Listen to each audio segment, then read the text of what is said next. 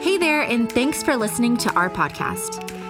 Our mission at Hope is to invite everyone to find Jesus and help them move toward the center of God's purpose for their life. Here's this weekend's message. Well, hey, good morning, everyone, all of our campuses, all of us here. Uh, glad to be with you. Good to be back. Um, uh, the last two weeks, if, if you thought I was riding my motorcycle or if you thought I was just going on spring break, um, you're wrong. I was working, but we were helping uh, two different churches in uh, Albuquerque, New Mexico, and Chicago, Illinois. How many know those two, those two cities need help, right? Um, those churches are awesome. And I, we had the opportunity as a church to, to kind of help other churches every now and then. And, and so this year we've got five that we're helping. So, anyway, that's what I was doing in case you're monitoring my schedule. I know nobody here would do that. Um, hey, so good, man. Uh, before I dive into the message, uh, I don't know if you knew this. Uh, a few years ago, we started a college here at Hope.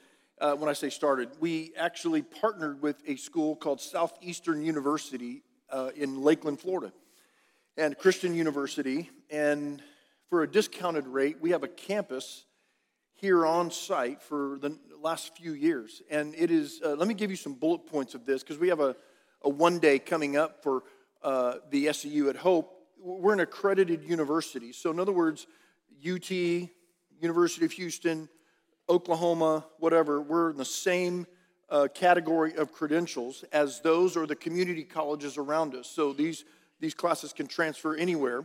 It's an accredited university, education that prepares not only us for the academic and the professional uh, stuff that we need, but also from a Christian worldview.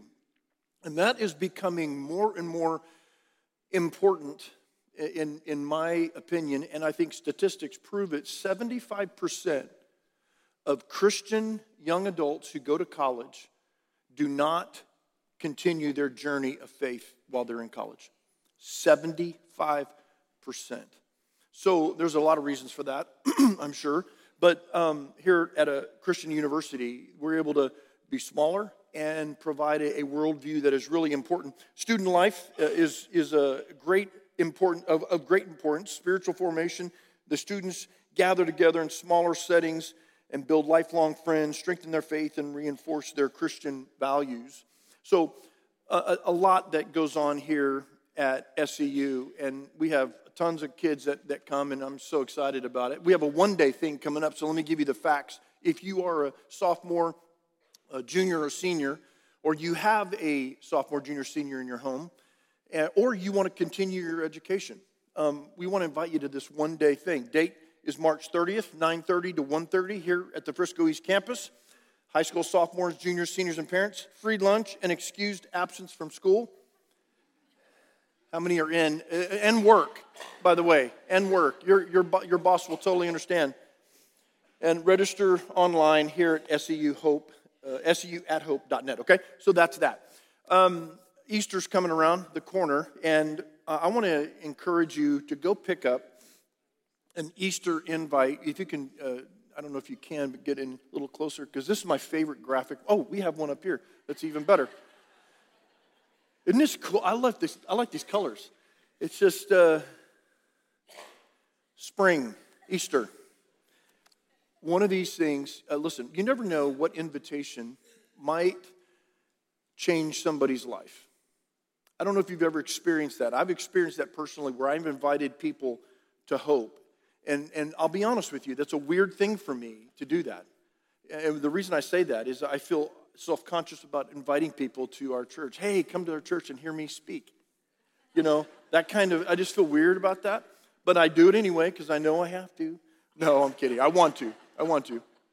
But you never know what one invitation that you give to a neighbor, extend to a coworker or a friend at school might change their life. And so Easter at Hope is April 8th and 9th, just a few weeks away. And I want to invite you to pick up one of these. You can do it in all of the uh, information centers in our lobbies and pick up a few of them and just pass them out. There's a QR code in the back that can register. Uh, I say register, but you know, reserve a seat or whatever. And we would love for you to, and we'll talk more about that later.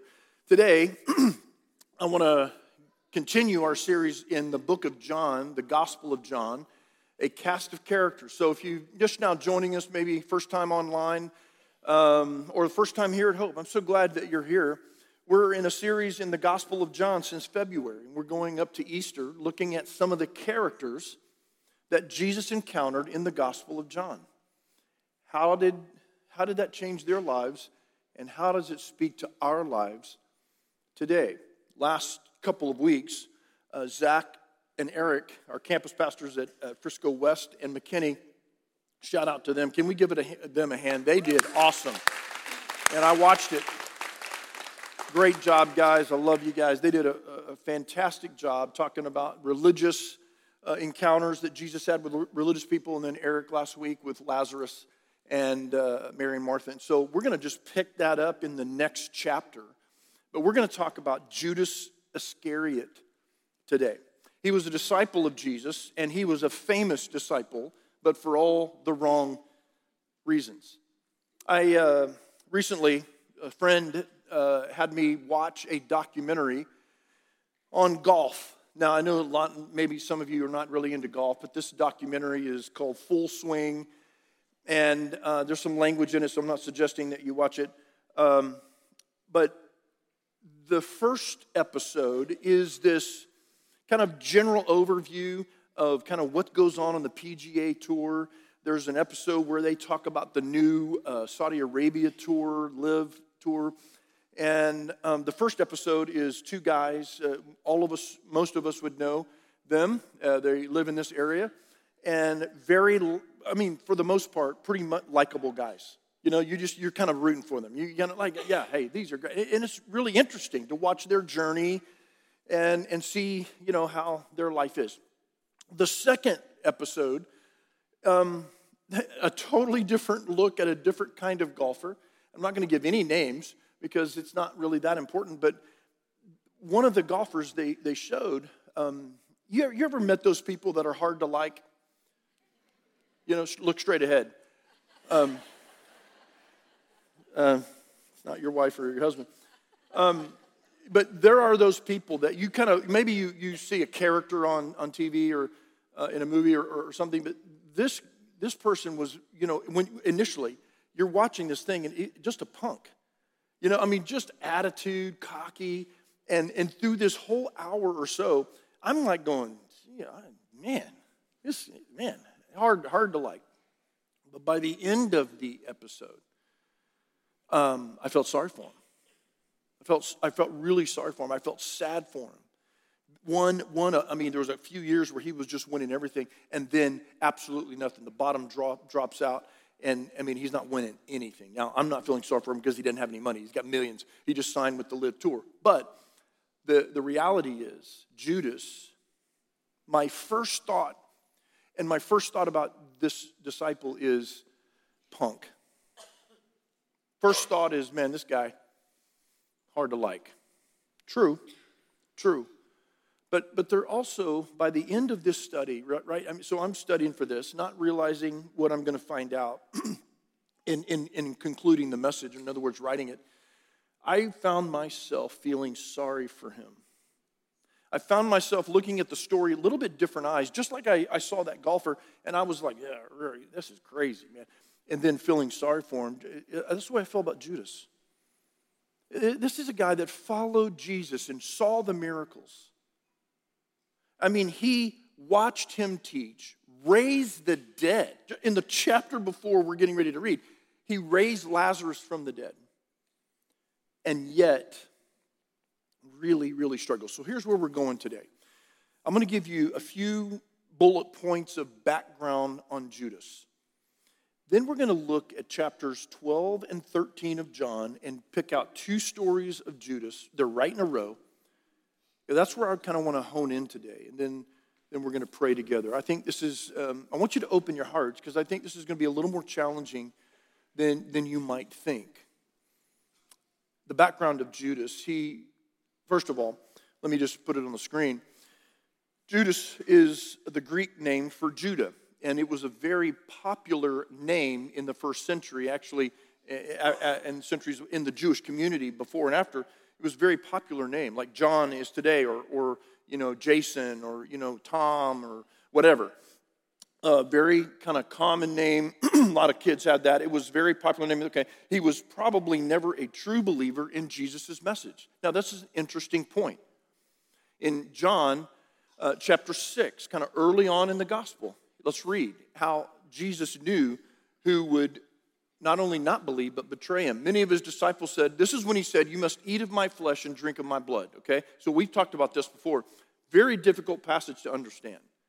But Jesus wasn't talking about literal blood, literal flesh. He was talking about spiritually speaking. But many of his disciples didn't understand that. And they said, This is very hard to understand. How can anyone accept it? And Jesus was aware that his disciples were complaining. So he said to them, Does this offend you? then what will you think if you see the Son of Man ascending to heaven, or uh, man ascend to heaven again? The Spirit alone gives eternal life. Human effort accomplishes nothing. And the very words I have spoken to you are spirit and life. But some of you do not believe me. For Jesus knew from the beginning which ones didn't believe, and he knew who would betray him. Now, Judas as well was the only Judean in the discipleship uh, group. Well, in other words, he wasn't from Galilee. And Judeans kind of looked down on the Galileans. Galileans were country bumpkins. Judeans were a little more dignified, a little less common. Does it make sense? So, so Judah, uh, or Judas, man, you know, he kind of had this air about him. he also I believe, can't, can't 100% say this with total confidence, but it, he was probably a zealot. And in the first century, zealots were politically minded Jewish people who, this is a simplified version, wanted to overthrow the Roman government. His last name Iscariot it means dagger man. And they had daggers. They would carry daggers underneath their robes and they would kill people for political reasons. I mean, it was kind of one of those weird type of deals. But anyway, zealots were looking for the Messiah to overthrow Rome. Does it make sense? They were looking for the Messiah prophesied in the Old Testament to come and overthrow Rome. They weren't necessarily worried about their sin. Does that make sense? They were, they were worried about their lifestyle. They were worried about their future. They were worried about restoring the kingdom of Israel in its glory days. And the Messiah would not come that way. And as Jesus began to teach, Judas's belief, this is, this is the way, I, I mean, I read a ton of, of things on Judas. I think that this is what Judas was thinking. No, no, no, this is not the way the Messiah's coming. No, no I don't, I don't, I don't, I don't think this is, does it make sense? He's, the more Jesus talked, the less Judas believed because he had a, a different worldview. So, this fact about Judas is that he um, was really, really didn't believe in the message of Jesus. Now, he also conspired to betray Jesus. In other words, he initiated the conversation with religious leaders. Luke chapter 22. I'm going to borrow from another gospel real quick. Then Satan entered Judas Iscariot, who was one of the 12 disciples, and he went to the leading priests and captains of the temple guard to discuss the best way to betray Jesus to them. They were delighted and they promised to give him money. So we agreed and began looking for an opportunity to betray Jesus so they could arrest him when the crowds weren't around. Very pop, Jesus was very popular and the, the, religious leaders were not trying to stir up a riot.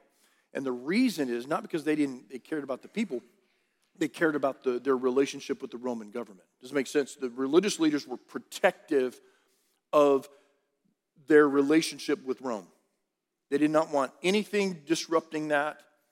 And some guy like Jesus, who's teaching something really different, some zealots, a part of his following, and they're going, You're going to ruin it for us. Do you understand what I'm saying? So it's not only what Jesus said that he was God and that offended them, but it was also a political thing that they were afraid that he was going to ruin their relationship with Rome. So Judas does not get, they don't come to Judas say, Hey, We're, we're trying to figure out what to do with Jesus. Can you help us? No. He goes to them. He initiates the betrayal and sells Jesus out for 30 pieces of silver. Another fact about Judas is Judas condemned himself. You ever felt so strongly about something only to realize that something was wrong? Judas realizes. Matthew chapter 27, I'm going to borrow it from another gospel as well. When Judas, who had betrayed him, realized that Jesus had been condemned to die, I'm guessing that Judas was thinking, I'm just going to get him out of the way.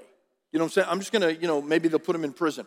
Maybe they'll stop his ministry. Maybe they'll, you know, do something. But when he realized that they had actually condemned Jesus to die, he was filled with remorse. So he took the 30 pieces of silver back to the leading priests and elders. I have sinned, he declared, for I have betrayed an innocent man. What do we care? They retorted. That's your problem. Then Judas threw the silver coins down in the temple and went out and hanged himself. Um, enough said. He felt bad for what he did.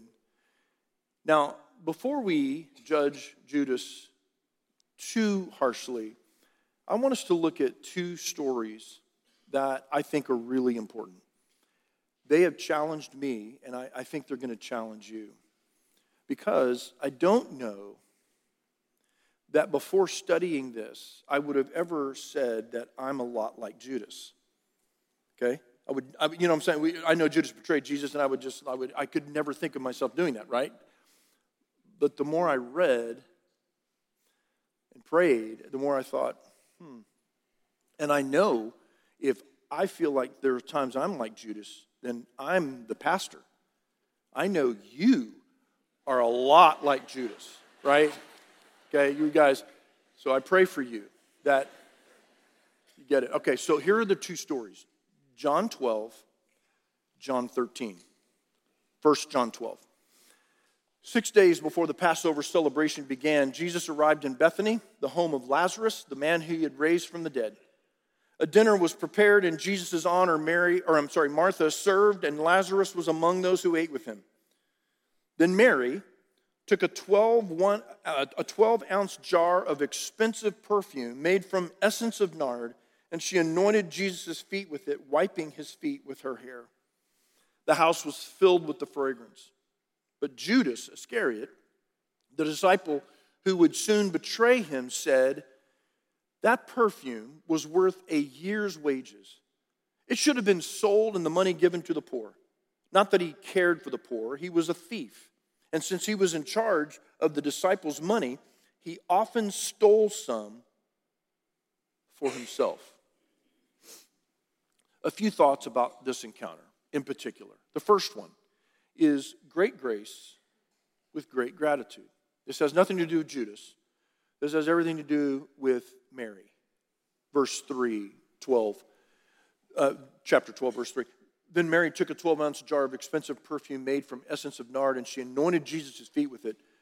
Uh, this was a year's worth of salary, wiping his feet with her hair, humility, gratitude. And the house was filled with the fragrance the fragrance of gratitude, the fragrance of the realization that I have been saved from much. It is my opinion that Mary, the sister of Lazarus and, and Martha, was Mary Magdalene. Can't swear to that, uh, and I'm, it didn't really matter. But Mary Magdalene, we know, was a woman of sin prior to meeting Jesus. Jesus changes her life. And as she anoints Jesus' feet with oil and rub, you know, dries it with her hair, I won't even go into the Jewish ramifications of that, the weirdness of that. Even today, that would be weird, right? um, there, there was this realization, and I just wonder if you and I have a realization of the amount of grace that we have received. Many of us were raised in church. Many of us, we didn't go wild. We're not perfect, and we know we're not perfect, but we didn't go crazy. there is an era about someone who feels like that God's kind of lucky to have them on their team. Does that make sense? There, there's this, there's an, there's a, a feel, there, you can just feel it from somebody who is self-righteous. Jesus dealt with this all the time with the religious leaders. They just kind of felt like they were better than. They kind of looked down on other people. And there is this tendency that if you've been forgiven much, right? If you, if you, let's say some of you have been professional sinners and maybe still are, and you know how to sin good. I mean, when you do, you do it right, all right? So, and then you've been forgiven, and then you may, maybe you go through regeneration, and God is transforming you, and you have your eyes are opened to the, the gospel and to the great love of God. You were once dead and now you're alive like the blind man. And there is this awakening that you realize how grateful, how grateful you are that Jesus loves you, that he extended his invitation for eternal life and abundant life. There is a, there's an awareness. And that's where Mary is. Because great grace merits great gratitude. But Judas, he's a little different. He's got this attitude like, hey, was, wait, this is a waste of money, right? This is, this is a waste. Because of his spiritual pedigree, he looked down and didn't feel the need for the great grace that Mary knew she needed. Have you ever experienced that? Have, has that ever been a part of your life? Let me just put it on the screen. Great grace should equal great gratitude. And if you're in the room and you think you don't need great grace, you don't understand your sin. You don't understand your state. And I, and I pray that today you'd be encouraged to understand that all of us, all of us, no matter who we are, no matter how we were raised, are in desperate need of God's grace. And with that comes a gratitude where we worship the Lord, where we're not afraid to extend our worship in a song or extend our worship in giving or extend our worship in serving or extend our worship in letting our light shine. Does it make sense? Mary was not encumbered, Mary was not reserved. She lavished that gratitude and lavished that worship on Jesus because she knew the amount of grace that had been lavished on her. Think about that. The second point is, I think, just as important perceived little grace with little gratitude. Now, here's Judas's attitude. Back to the passage 12. But Judas Iscariot, the disciple who would soon betray him, said that perfume is worth a year's wage. This is a waste of money that should have been sold and given to the poor. He didn't care about the poor. He, had, he could care less. In fact, he was stealing from Jesus and the disciples. He would pocket some of the money.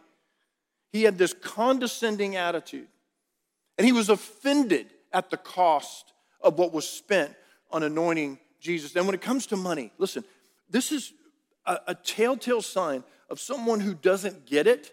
I understand all the abuses in church and all the abuses of money and, you know, pastors or leaders not really you know, living a, a, a normal lifestyle. They're just crazy. But the, the general, you know, part of, of church and ministry, the, a telltale sign of someone who has a, either been really abused or taken advantage of or really has a kind of a self-righteous thing is about money. I got a friend here at home. I'm not going to mention any names, of course, but every time we raise money, and we've been over the years since 2000, we've raised, we've had a few fundraisers, right, for buildings or for the campus or, you know, for whatever. And, and, and so every time we've had a fundraiser, uh, he leaves the church. He just leaves. Doesn't tell me, he just leaves. And then when we're all settled down, comes back. Right? And then a few years later, we're going, hey, we're going to start a Celina campus. And so we're going to raise some money. And I don't get mad, I get, I get sad. This is the attitude of Judas. And I'm not calling him a Judas, I'm just saying that there is a disconnect. There is a perceived, can you put that back on the screen? There is a perceived little grace. There's this, there's, there's this feeling like, hey, I, I know I'm not perfect, but I only need a little bit of grace. Now, my buddy over here, he needs a lot. You know what I'm saying? And we look at people in that vein. We look at people who have a testimony and we kind of go, because they've, you know, been through the ringer and their life has been crazy. But now Jesus has changed their life. They were blind, but now they see. They were dead, but now they're alive. And then that was great grace. But me, I only need a little grace. Guys, I'm realizing as I look at some of these characters, some of the bad ones, right? You look at the religious leaders, and, and never was there, besides Nicodemus, never was there like a, interesting, productive conversation with the religious leaders. Jesus was always ticked off at them, and they were always trying to catch him in some kind of heresy. My point is, the more I look at this, the more I'm like Judas in many ways. Maybe not about money, but other things. What about you? Let me ask you a question. Are you a person who knows you have received great grace or a person who perceives you have received little grace?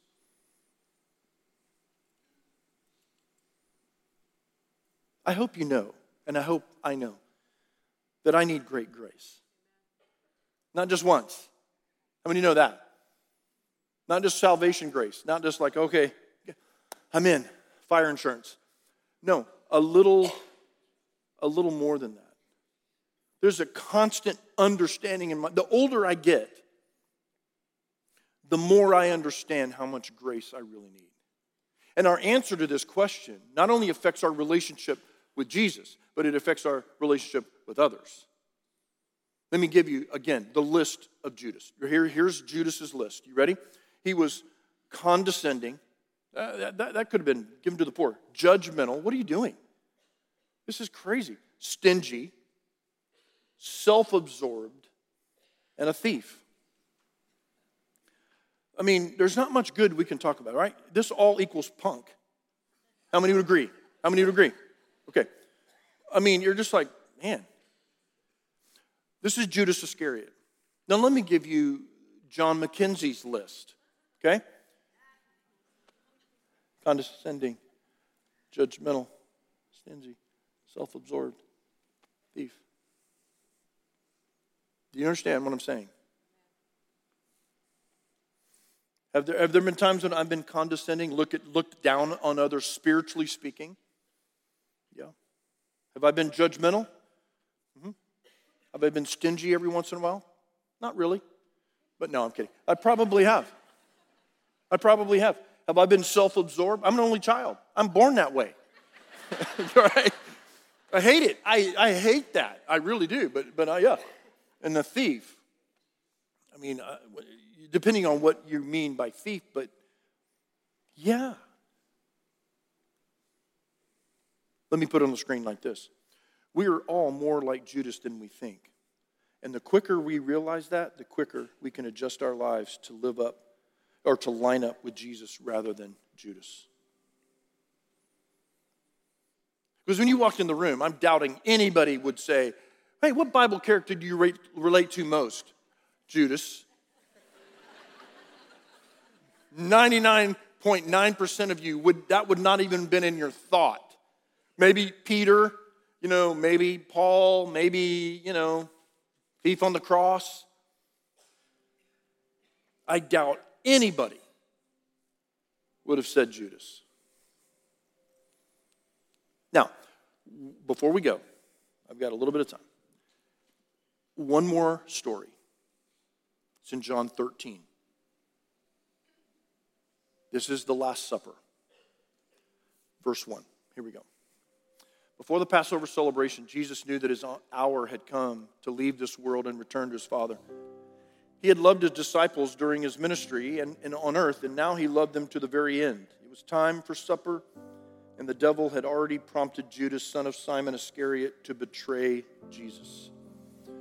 Jesus knew that the Father had given him authority over everything and that he had come from God and would return to God. So he got up from the table, took off his robe, wrapped a towel around his waist, poured water into a basin. then he began to wash the disciples' feet, drying them with the towel he had around him. Now, this is a very uh, famous story. The Last Supper feet washing or foot washing, whatever you'd say. Um, Jesus leading the way in servanthood. He's saying, This is the path to blessing. This is my body. This is my blood. Do this in remembrance of me. A new commandment I give to you love one another. A lot of the famous lines that we get from John 13 and, and ideas or principles we get are valid and right. But there's one that we rarely talk about and that is that Jesus washed the foot or the feet of the disciple who would betray him. He didn't skip over him. He didn't wait until Judas had left to go do his business. He washed the feet of the disciple who would betray him.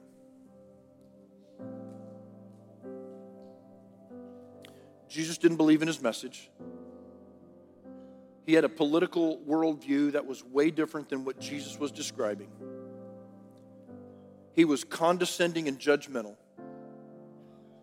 He was stingy and actually stole money from Jesus and the disciples. And yet, and by the way, Jesus knew all of those things. Jesus wasn't like, oh, you get to heaven and go, Judas did all that? Wow. No, he knew. But he chose to wash his feet. Here's my point. I think you and I have some people in our lives that have betrayed, stolen from us. Not, not just money. Some of you have experienced someone stealing your life right away from you by their actions and you've had to start life over again. Does this make sense what I'm saying? You've had people steal from you, you've had people betray you.